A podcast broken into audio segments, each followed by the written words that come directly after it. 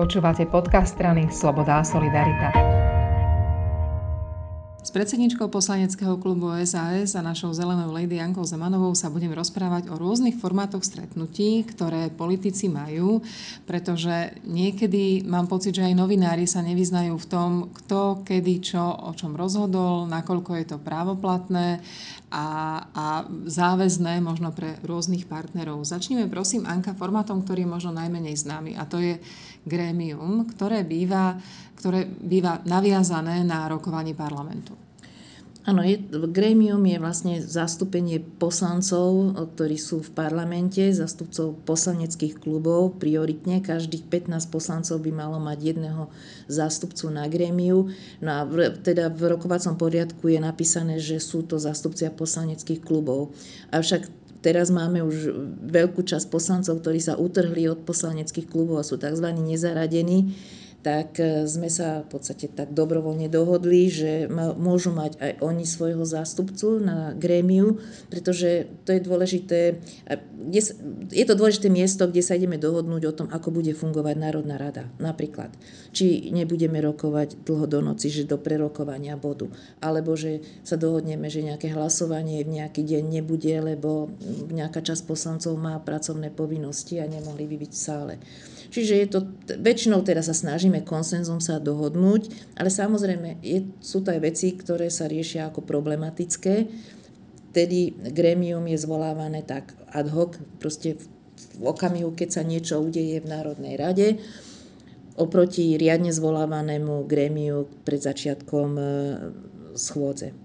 No a takéto e, grémia zvoláva predseda buď teda písomne, alebo zvolá počas rokovania, že okamžite zvolávam gremium, musíme niečo vyriešiť, alebo je to na požiadavku troch poslaneckých klubov.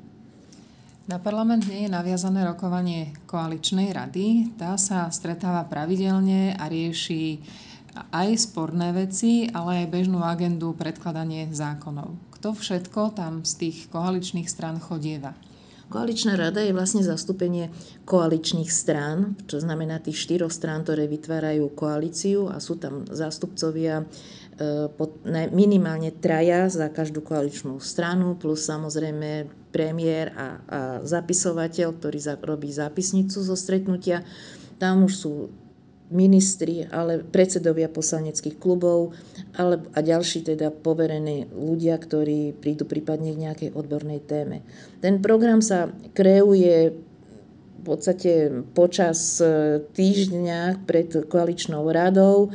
Niektoré máme naplánované, že, že si presúvame, že sa dohodneme, že na nejakú koaličnú radu dostaneme nejakú informáciu, alebo sa o niečom poradíme, alebo je to naozaj aj o takých horúcich aktuálnych témach, ktoré následne budú na rokovaní vlády. Koaličnú radu potrebujeme preto, že tú koalíciu tvoria štyri strany, ktoré s rôznymi vecami vstupovali do volieb a rôzne veci slúbili svojim voličom. Máme síce podpísané jedno programové vyhlásenie vlády, ale to je, tam nie je rozhodne všetká agenda na celé tie 4 roky. Ja viem, že na koaličnú radu privolávate občas aj ľudí, ktorí sú špecialisti v niektorých témach a my zvykneme o tých koaličných radách neinformovať, pretože to je platforma, kde to, čo sa tam povie, by tam malo aj ostať, tak? Tak áno, je pravidlo, že z koaličných rád sa nevynáša ale e, zase tie niektoré e, uzávery, ktoré si dohodneme, tak e, samozrejme sa v následujúcich hodinách verejne komunikujú. Ehm, na koaličné, koaličné rady a ich fungovanie sa riadi podľa koaličnej zmluvy. To treba povedať, že to je trošku niečo iné ako programové vyhlásenie vlády, pretože v koaličnej zmluve máme napísané aj tie pravidlá, že keď čím môže niektorá politická strana nesúhlasiť. Je tam tzv. to povedané, že veto. To znamená, že na koaličnej rade v prípade, že sa rokuje o nejakom zákone alebo návrhu, ktorý je absolútne nepriateľný, ktorý nie je uvedený v programovom vyhlásení vlády, tak môže predseda tej príslušnej politickej strany povedať, že tak za toto vetujeme a tým pádom nie je to možné E, predložiť na rokovanie. Iné je, keď máme nejaký zákon alebo návrh, s ktorým nesúhlasíme, ale teda nevetujeme ho, ale nebudeme za ňoho hlasovať a to znamená, že že vlastne bude to na tej parlamentnej väčšine alebo na tej väčšine vo vláde s tým, že budeme akceptovať samozrejme rozhodnutie väčšiny. My máme pred rokovaním parlamentu taký formát, ktorý sa volá poslanecký klub a tam sa ale nestretajú len poslanci. Vždy to býva pár dní pred začiatkom ďalšej schôdze parlamentu. Áno, teraz poslanecký klub e, zvolávam vlastne týždeň e, po termíne, kedy sú už známe všetky parlamentné tlače, ktorých sa bude rokovať na e, najbližšej schôdzi Národnej rady. A vlastne na, tej, na poslaneckom klube, na ktorý teraz je naozaj otvorený a prizývame e, k nemu aj všetkých e, členov e, vlády za, stranu z SAS, to znamená našich štyroch ministrov, vrátane štátnych tajomníkov a nášho právnického legislatívneho týmu, tak vlastne tam prechádzame si bod po bode tie body, ktoré budú na rokovaní Národnej rady naši jednotliví experti a tým lídri sa vyjadria k prerokovaným bodom a dajú odporúčanie pre klub, akým spôsobom budeme hlasovať. To je ten tzv. palec hore alebo dole. E, v podstate je to, je to po dohode poslaneckého klubu a e, organizované odporúčanie. Čiže ten signál, ktorý väčšinou ja dávam poslancom pri hlasovaní, je výsledkom dohody poslaneckého klubu. Samozrejme na poslaneckom klube niekedy mm, prerokovávame aj ďalšie body, ktoré e, sú celospoločenského významu. Keď sme mali koaličnú krízu, tak e, sme tento poslanecký klub mali rozšírený ešte od členov Republikovej rady. Čo je super, že na neho teraz v poslednom čase chodíva na nejakú chvíľu, hodinu, hodinu a pol si sadnúť aj premiér uh, Eduard Heger. Ty si už, Anka, načala uh, to ďalšie, Republiková rada. Tak poďme si teraz povedať, že Republiková rada a predsedníctvo, to sú opäť dva už ale že stranické orgány, stretnutia.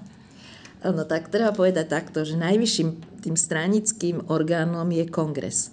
To je vlastne, ktorý sa stretáva raz za rok a je to najvyšší orgán strany, ktorý príjma kľúčové e, rozhodnutia alebo uznesenia typu uznesenia, že, že nepôjdeme napríklad so Smerom alebo s Kotlebovcami do, nebudeme do koalície.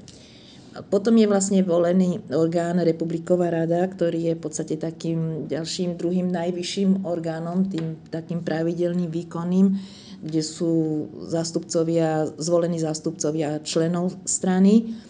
No a Republiková rada taktiež príjma uznesenia, ktoré sú potom následne záväzné pre fungovanie e, strany v takomto pravidelnom rytme. Predsedníctvo je poradný orgán predsedu strany a v ňom sú zastúpení všetci štyria naši podpredsedovia strany, generálny manažér a, a predseda poslaneckého klubu.